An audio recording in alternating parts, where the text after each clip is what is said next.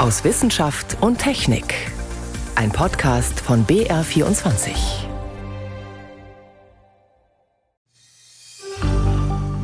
Bei den jungen Menschen nimmt der Konsum zu, die Konzentration des Cannabis nimmt zu. Wir haben Beimengungen, also insgesamt kann man mit dem, was wir gemacht haben, nicht zufrieden sein. Das heißt, wir müssen nach vorne gehen. Die Legalisierung ist der Königsweg, den Schwarzmarkt auszutrocknen. Bundesgesundheitsminister Karl Lauterbach plant, dass Cannabis bald legal zu haben ist. Von Polizeiseite kommt Applaus, viele Ärzte dagegen haben Bedenken, wie gefährlich ist Cannabis wirklich. Was die Wissenschaft bislang weiß, dazu gleich mehr. Außerdem in der nächsten halben Stunde ist Corona keine Pandemie mehr?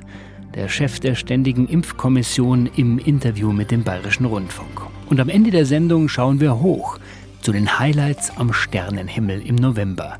Das sind drei unserer Themen heute. Stefan Geier ist am Mikrofon.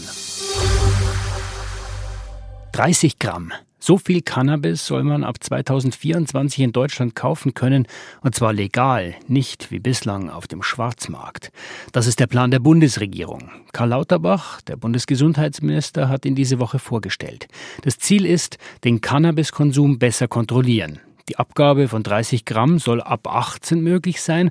Jetzt sagen aber Forschende warnend, das ist zu früh. Das Gehirn entwickelt sich bis etwa 25 Jahre und vorher kann Cannabis dieser Entwicklung enorm schaden. Wie gefährlich also ist Cannabis wirklich? Anna Küch hat sich aufgemacht und zusammengetragen, was die Wissenschaft bislang weiß. Cannabis wird aus der Hanfpflanze gewonnen. Die Blüten der Pflanze sind als Marihuana bekannt, das Harz als Haschisch. Meist wird die Droge geraucht. Sie berauscht, verringert die Konzentrationsfähigkeit und schränkt die Motorik ein. Gerade für Jugendliche ist der regelmäßige Konsum alles andere als harmlos, sagt der Chefarzt der Isa-Amper-Klinik für Suchtmedizin und Psychotherapie in Haar, Ulrich Zimmermann. Weil die Gehirnentwicklung noch läuft bei Jugendlichen und die wird durch Drogen wie von, man weiß es definitiv von Cannabis und von Alkohol, einfach massiv gestört. Dann zeigt sich das unter anderem tatsächlich an dauerhaften Schäden beim Lernen, wie schnell man Informationen verarbeiten kann, wie gut man lernen kann, wie gut man planerisch handeln kann, wie gut man zuhören und sich Sachen merken kann. Und diese Schäden bleiben, selbst wenn man hinterher komplett aufhört zu kiffen. Bis zum Alter von 25 Jahren reift das Gehirn beim Menschen noch, entstehen Verbindungen und Synapsen, die können durch Cannabis gestört werden. Hirnscans zeigen, dass die Hirnrinde von Jugendlichen, die regelmäßig gekifft haben, an bestimmten Stellen deutlich dünner ist als bei Jugendlichen ohne die Drogenerfahrung. Betroffen ist der sogenannte präfrontale Kortex. Die Region ist wichtig, um Impulse zu kontrollieren, Probleme zu lösen, Handlungen zu planen. Viele Studien belegen auch, dass Cannabis in seltenen Fällen Psychosen auslösen kann. Psychose bedeutet, dass man Wahnvorstellungen entwickelt, halluziniert, also Dinge sieht, die es nicht gibt und sich Sachen einbildet, die nicht stimmen. Und vor allen Dingen handelt man dann auch danach. Und ich habe schon doch einige Patienten auf Intensivstationen gesehen, die aus Angst vor einer Halluzination aus dem dritten Stock gesprungen sind und ja, jetzt querschnittsgelähmt sind, beispielsweise. Schon ein Joint kann bei einem Jugendlichen eine Psychose auslösen, allerdings nur, wenn er dafür schon genetisch vorbelastet ist. Auch Depressionen und Angststörungen können durch Cannabiskonsum entstehen. Schuld daran ist der psychoaktive Hauptwirkstoff der Hanfpflanze, das THC. Katharina Bühren, ärztliche Leiterin des Heckscher Klinikums für Kinder- und Jugendpsychiatrie in München. Der THC-Wert, die Konzentration schwankt sehr und tatsächlich, wenn wir jetzt wieder beim Psychoserisiko bleiben, dann ist das Risiko auch direkt abhängig vom THC-Wert und steigt mit dem THC-Wert deutlich an. Je mehr THC im Cannabis, desto gravierender die Auswirkungen. Seit den Hippie-Zeiten hat sich die Droge stark verändert, sagen Forscher. Untersuchungen zeigen, dass sich das THC in den heutigen Züchtungen fast verdoppelt hat. In der Hanfpflanze sind aber auch noch andere Wirkstoffe.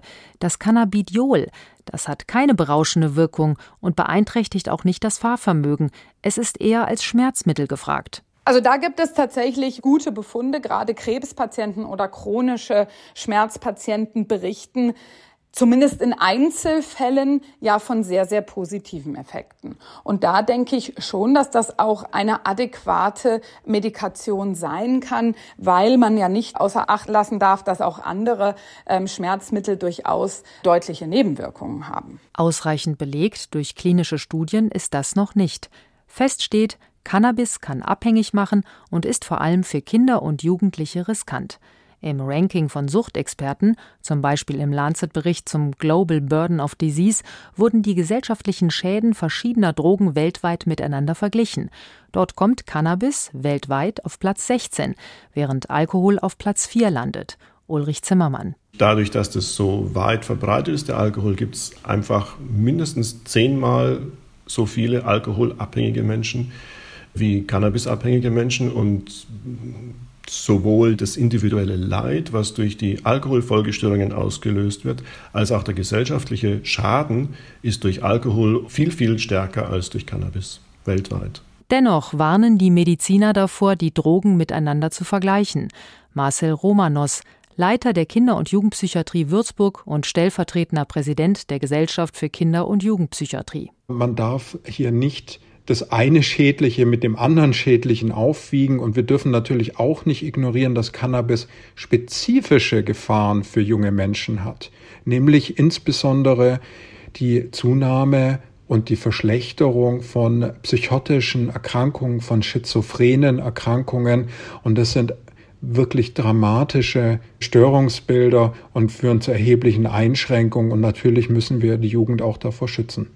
Wie gefährlich ist Cannabis? Ein Beitrag war das von Anna Küch. Wo stehen wir in Bezug auf Corona? Müssen wir uns jetzt bald wieder Sorgen um die nächste Welle machen oder müssen wir uns nicht langsam schlicht und einfach an das Virus gewöhnen und damit leben? Also so eine Art Dauer auf und ab wie bei der Grippe? Auch wenn inzwischen einige Menschen Corona-müde sind, wir müssen diese Fragen wohl immer wieder stellen, uns und denjenigen, die die Politik beraten, denn sie stellen damit die Weichen für die Maßnahmen, die uns dann alle betreffen. Meine Kollegin Jan Toczynski hat diese Woche den Chef der Ständigen Impfkommission Thomas Mertens zunächst auf die Impfzentren angesprochen. Wenn die zum Jahresende zumachen, sollten dann nicht alle, die berechtigt sind, bis dahin vollständig geimpft und geboostert sein? Unabhängig davon, wer jetzt impft, ist tatsächlich unser Problem jetzt, dass wir versuchen müssen, alle Menschen, von denen wir wissen, mittlerweile gut wissen, dass sie ein hohes Risiko für schwere Erkrankungen haben, dass die wirklich jetzt flächendeckend geimpft sind. Es besorgt sich schon durchaus, dass die Deutschen gerade nicht besonders impffreudig sind in Bezug auf die Herbst- und Wintersaison. Also ich glaube, bei denen, die jetzt einen Anspruch hätten auf den Booster, ist gerade mal ein Drittel geimpft. Ja, das ist richtig und das ist auch nicht gut so. Und das ist auch die Anstrengung, die wir unternehmen müssen, nämlich zu versuchen, diese Situation zu bessern. Wohlgemerkt, es geht hier vor allen Dingen darum, die Menschen zu impfen, von denen wir wissen, dass sie bei einer Infektion ein hohes Risiko haben, auch schwer daran zu erkranken. Für die, die diesen Booster jetzt noch brauchen oder eben den zweiten Booster im Prinzip, über den reden wir ja jetzt hier, welchen der jetzt verfügbaren Impfstoffe halten Sie denn für den besten? Also, das ist eine natürlich vernünftige und auch vielgestellte Frage, aber ich muss darauf nur antworten, dass uns derzeit tatsächlich wissenschaftlich gesehen die Daten und Erkenntnisse fehlen, um diese Frage solide zu beantworten. Dennoch hat die STIKO auch die neuen angepassten Impfstoffe ja durchaus empfohlen. Ja, das ist richtig. Und, aber sie hat wohlgemerkt keine Unterscheidung gemacht zwischen den angepassten Impfstoffen aus gutem Grund. Und zwar deshalb, weil wir zwar immunologische Ergebnisse haben aus diesen ersten Impfstudien, aber es gibt derzeit keine klinischen Wirksamkeitsstudien. Wir wissen von dem konventionellen, das heißt von dem älteren ersten Impfstoff, dass er ausgezeichnet vor schwerer Erkrankung schützt. Dafür gibt es unendlich viele Untersuchungen aus den verschiedensten Ländern. Und insofern hat die STIKO meines Erachtens ja auch völlig zu Recht gesagt, darauf hingewiesen, dass auch der alte Impfstoff durchaus noch im Geschäft ist nicht nur deshalb, weil er ja der einzige ist, der für die Grundimmunisierung auch zugelassen ist. Ich höre so ein bisschen durch, dass Sie mit dieser Datenlage nicht ganz glücklich sind. Ja. Gleichwohl wird ja immer die Analogie auch zur jährlichen Grippeimpfung und zu den angepassten Impfstoffen bei der Grippe gezogen. Was ist denn der Unterschied? Also wenn wir jetzt uns vorstellen, wir haben regelmäßig ein Update, einen abgedateten Impfstoff sozusagen, äh, auch bei Corona, ist es dann nicht ein ähnliches Verfahren alljährlich wieder? Ja, ähm, wenn wir den Blick in die Zukunft wenden, dann wird es sicher so sein, dass wir vor allen Dingen eben die sogenannten Risikogruppen für schwere Erkrankung in gewissen Abständen, vielleicht jährlichen Abständen, werden impfen müssen, möglicherweise mit angepassten Impfstoffen. Das ist richtig. Was wir sicher nicht tun werden auf die Dauer ist, die ganze Bevölkerung unseres Landes in sechsmonatigen Abständen zu irgendeiner Auffrischimpfung aufzurufen, nur um Infektionen zu vermeiden, weil wir da mittlerweile wissen, dass die Impfstoffe zwar sehr gut vor schwerer Erkrankung schützen, aber sehr viel weniger gut vor Infektion. Also ziehen wir uns zurück auf das eigentliche Ziel. Das eigentliche Ziel ist, Erkrankungen, schwere Erkrankungen zu vermeiden. Aber es wird nicht möglich sein, durch wiederholtes Impfen Infektionen zu vermeiden. Herr Professor Mertens, zum Schluss ein bisschen in die Glaskugel. Aber wann ist die Pandemie denn nun vorbei? Ist sie jetzt vorbei, weil wir sie für beendet erklären? Oder wann, wann wird sie vorbei sein? Nun, das ist ja in vielerlei Hinsicht eine Definitionsfrage. Sehen Sie, dann darf ich noch mal sagen, wie eine Pandemie definiert ist. Eine Pandemie ist die Situation, wo ein für die menschliche Population weltweit unbekannter Erreger in diese menschliche Population einbricht und auf die Menschen trifft, die alle keine immunologische Erfahrung mit dem Erreger haben. Das ist die Definition einer Pandemie. Da sind wir aber langsam raus. Genau. Wenn wir jetzt wissen mittlerweile, dass ein Großteil unserer Bevölkerung entweder die Infektion durchgemacht hat oder geimpft worden ist oder beides, dann ist natürlich die Frage, sind wir noch in einem pandemischen Zustand, ja oder nein? Und das ist eigentlich eine Frage, die vielleicht mehr von psychologischer Bedeutung ist als von wissenschaftlicher Bedeutung. Aber natürlich könnte man auch sagen, es handelt sich mittlerweile um eine endemische Virusinfektion und die wird uns erhalten bleiben über die Generationen. Und wir werden immer dafür sorgen müssen, dass diejenigen, die ein Risiko haben zu erkranken, dass man versucht, die zu schützen. Übrigens nicht nur durch Impfung, sondern unter Umständen auch durch das Tragen von Masken. Und das wird unsere Aufgabe bleiben. Wann man das nun genau nicht mehr Pandemie nennt, sondern endemische Virusinfektion, das ist eine Frage auch der Definition. Streng genommen ist die Pandemie inzwischen eine Endemie. Das ändert aber nichts daran, dass es wichtig ist, sich und vor allem die besonders gefährdeten Menschen zu schützen. Jan Toczynski war das im Gespräch mit Thomas Mertens, dem Chef der Ständigen Impfkommission. Sie hören BR 24 am Sonntag aus Wissenschaft und Technik, heute mit Stefan Geier. Gas sparen, Strom sparen, mit steigenden Preisen hier und da und überall zurechtkommen. Es sind schon ziemlich viele Herausforderungen, die wir momentan meistern müssen. Und da fällt eigentlich vielleicht sogar die größte Krise unserer Zeit hinten runter. Der Klimawandel. Genau um den müssen wir uns ja auch noch kümmern. Aber verträgt sich das bei der Energie unabhängig werden und Klimaschutz auch noch?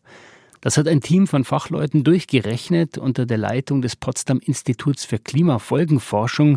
Ottmar Edenhofer ist Direktor des Instituts. Ich konnte ihn vor der Sendung fragen, ob er auch manchmal in der Früh aufsteht und sich denkt, das ist alles ganz schön viel, was wir da bewältigen müssen.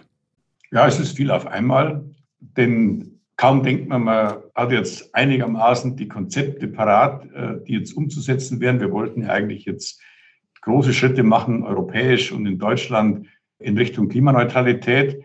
Da sind wir vor neue Herausforderungen gestellt, wo also ein ganz anderes Thema jetzt uns beschäftigt, nämlich das ganze Thema der Energiesicherheit. Jetzt geht es um die kurzfristige Energiesicherheit und den mittelfristigen Klimaschutz. Da muss man eben sehr klug abwägen, weil es da manchmal Zielkonflikte gibt. Und können wir das überhaupt zusammenbringen? Also, wie Sie sagen, auch kurzfristig jetzt energieunabhängiger werden und trotzdem die Klimaziele erreichen?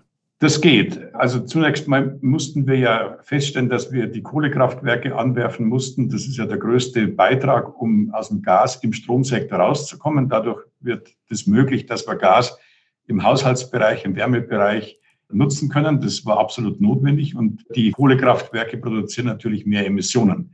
Das kann allerdings gespart werden in anderen Bereichen der Industrie, wenn der europäische Emissionshandel funktioniert, weil dort eine Emissionsobergrenze festgelegt wird. Und wenn diese Emissionsobergrenze bleibt und wenn die EU-Kommission dazu steht, dann wird der CO2-Preis steigen und dann wird an anderer Stelle mehr eingespart. Also vermehrte Kohlenutzung muss nicht zu vermehrten Emissionen führen. Was das größte Problem darstellt, ist, dass wir jetzt in den nächsten Monaten die Gasnachfrage drastisch reduzieren müssen. Und das ist nicht damit getan, dass wir das nur in diesem Winter machen. Wir müssen auch die Gasnachfrage im nächsten Winter dramatisch senken. Die Gasnachfrage, da gibt es die Industrie, aber da gibt es natürlich auch uns Verbraucher. Schauen wir doch mal auf ein Beispiel, auf einen Sektor genauer hin. Beispiel Gebäude. Was können wir denn da jetzt gleich, Sie haben es kurzfristig genannt, in den nächsten Wochen, in den nächsten Monaten machen, was wirklich was bringt? Also ganz kurzfristig ist es sicher so, dass das äh, Runterregeln der Raumtemperatur sehr wichtig ist. Und es geht natürlich jetzt auch darum, dass man dann dort, wo das möglich ist, zum Beispiel Wärmepumpen äh, einbaut. Und Gott sei Dank hat die Gaskommission ja jetzt einen sehr intelligenten Vorschlag gemacht, wo die Haushalte eben tatsächlich den Gaspreis zahlen müssen, der am Markt gegeben ist. Aber zugleich erhalten die Haushalte eine Kompensation und wer diese Kompensation jetzt nutzt, um damit eine Wärmepumpe einzubauen, der kann dann eben sich auch mittelfristig entsprechend die Alternativen schaffen, um auch individuell unabhängiger zu werden vom Gas. Aber wenn wir in die Praxis gehen, dann sehen wir oft das Problem, ja, ich kann schon eine Wärmepumpe wollen, ich kann sie mir möglicherweise sogar leisten, ich kriege aber niemanden, der mir eine einbaut. Ja, das ist natürlich klar. Im Augenblick knirscht es an allen Ecken und Enden. Aber es ist natürlich auch so, wir dürfen natürlich jetzt uns nicht davor zu sehr dominieren lassen, dass alles in den nächsten zwei, drei Monaten passieren muss. Wir werden wahrscheinlich diesen Winter 22, 23 ganz gut überstehen. Und wenn der nicht zu hart wird, dann werden auch die Gasspeicher in Europa ausreichend gefüllt sein. Die große Herausforderung kommt im Winter 23, 24. Aber bis dahin ist ja noch Zeit. Und das heißt, bis dahin kann man dann auch sich darum kümmern, dass in all den Bereichen der Wirtschaft, wo es jetzt knirscht und wo es Engpässe gibt, dass diese Engpässe schrittweise aufgelöst werden. In welchen Bereichen, Herr Edenhofer, können wir denn nach diesen Modellrechnungen jetzt am schnellsten und am meisten erreichen? Bezüglich dieser beiden Sachen, Unabhängigkeit auf der einen Seite, Klimaschutz auf der anderen. Na, also ich denke, die Gasnachfrage, die muss jetzt nach unten gehen und zwar nicht nur aus Gründen des Klimaschutzes, sondern auch aus Gründen der Industriepolitik. Denn was wir Haushalte sparen, kommt auch der Industrie zugute, heißt, dass die Industrie eben Arbeitsplätze abbauen muss und die Industrie weiter produzieren kann und nicht rationiert werden muss. Das Schlimmste, was passieren könnte, ist, dass die Haushalte jetzt nicht sparen und am Ende die Bundesnetzagentur die Unternehmen rationieren muss. Und das, glaube ich, haben wir jetzt wirklich in der Hand. Und wir haben auch jetzt die Voraussetzungen dafür geschaffen, dass einerseits die Haushalte sparen, aber die einkommensschwachen Haushalte tatsächlich kompensiert werden. Aber reichen die Anreize, die jetzt geplant sind, also Gaspreisdeckel und was nicht alles, reichen die schon, um wirklich genügend Energie zu sparen? Das wissen wir nicht, ob die reichen, weil wir wissen nicht genau, ob die Leute das ausreichend verstehen. Das ist eine kommunikative Leistung und es wäre wichtig, dass die Politik ziemlich klar sagt, es geht nicht darum, dass wir, also die Politik, die Gaspreise senkt, sondern die Gaspreise, die müssen bezahlt werden, aber einkommensschwache Haushalte werden eben unterstützt. Und die Notwendigkeit des Gaseinsparens, die ist da und die ist dringender und dramatischer denn je. Das sollte aber die Politik sehr viel proaktiver kommunizieren. Sie haben am Anfang gesagt, Herr Edenhofer, das ist kein Widerspruch unbedingt, äh, bei der Energie unabhängiger zu werden und äh, trotzdem Klimaschutz zu betreiben. Das heißt, es ist nicht nur machbar Ihrer Meinung nach, sondern ist es nicht vielleicht auch unsere große Chance, diese Wende jetzt anzutreten? Es ist eine Chance, weil äh, wir müssten ja auch, wenn wir jetzt keinen Krieg in der Ukraine gehabt hätten, hätten wir auch die Gasnachfrage vor 2030 schon drastisch nach unten drehen müssen. Und das ist kein Widerspruch zu der Aussage, Gas wäre eine Brücke gewesen. Es wäre eine Brücke gewesen und wir werden Gas auch als Brücke nach wie vor benötigen. Aber wir müssen auch den Gasverbrauch sukzessive absenken. Und dafür haben wir eigentlich in Europa bislang gar keine so guten Instrumente gehabt. Und wenn wir das jetzt geschickt anstellen und diese Instrumente einführen, äh, dann ist es ein ganz wichtiger Schritt, auch in Richtung Treibhausgasneutralität, wenn wir jetzt beginnen, die Importe von Gas und Öl sukzessive abzusenken. Also, jeder von uns zu Hause, die Industrie muss was beitragen, auch die Politik natürlich. Alle müssen zuhelfen zum Energiesparen. Und dann steckt da möglicherweise eine große Chance drin, energieunabhängiger zu werden und trotzdem die Klimaschutzziele einzuhalten. Das waren Informationen und Einschätzungen von Ottmar Edenhofer. Er ist Direktor des Potsdam Instituts für Klimafolgenforschung. Herr Edenhofer, ich danke Ihnen für das Gespräch. Ich danke Ihnen.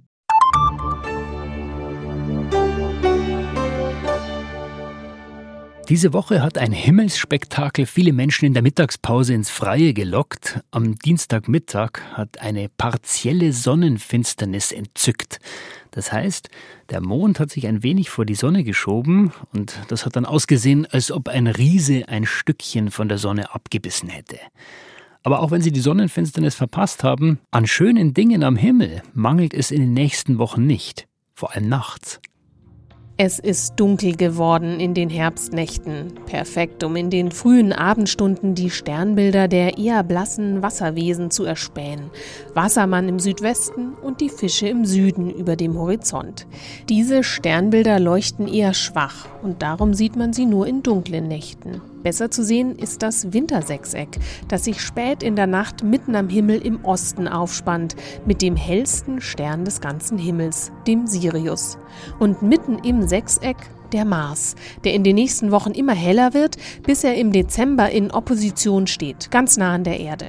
Schon jetzt im Laufe des Novembers wird Mars heller werden als Sirius, ein Wettleuchten am Nachthimmel.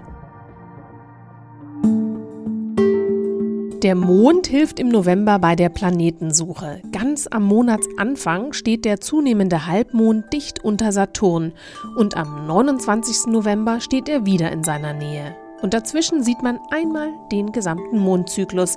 Erst wächst er vom Halb zum Vollmond, dann schrumpft er zur Sichel, verschwindet als Neumond und kehrt wieder zurück, bis er dann am Monatsende wieder ein Halbmond ist. Und dann hat er einmal den ganzen Sternenhimmel umrundet.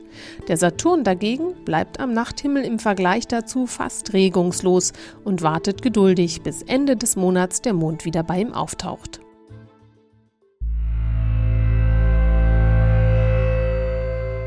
Ein Blick auf Jupiter lohnt sich auch. Der ist nicht zu übersehen, er ist das hellste natürliche Objekt nach Sonne und Mond momentan und darum schon in der frühen Abenddämmerung im Süden sichtbar. Gegen halb sechs Uhr, 20 Minuten nach Sonnenuntergang. Bis weit in die Nacht ist er dann zu bewundern. Jupiter ist zwar leicht mit bloßem Auge zu sehen, aber es lohnt sich, ein Teleskop auf ihn zu richten. Dann können Sie die bunten Streifen und die spektakulären Stürme in seiner Atmosphäre erspähen. Mehr zum Sternenhimmel im November finden Sie unter adalpha.de. Der Sternenhimmel im November von Yvonne Meyer. Und so viel für diese Woche aus Wissenschaft und Technik. Am Mikrofon war Stefan Geier.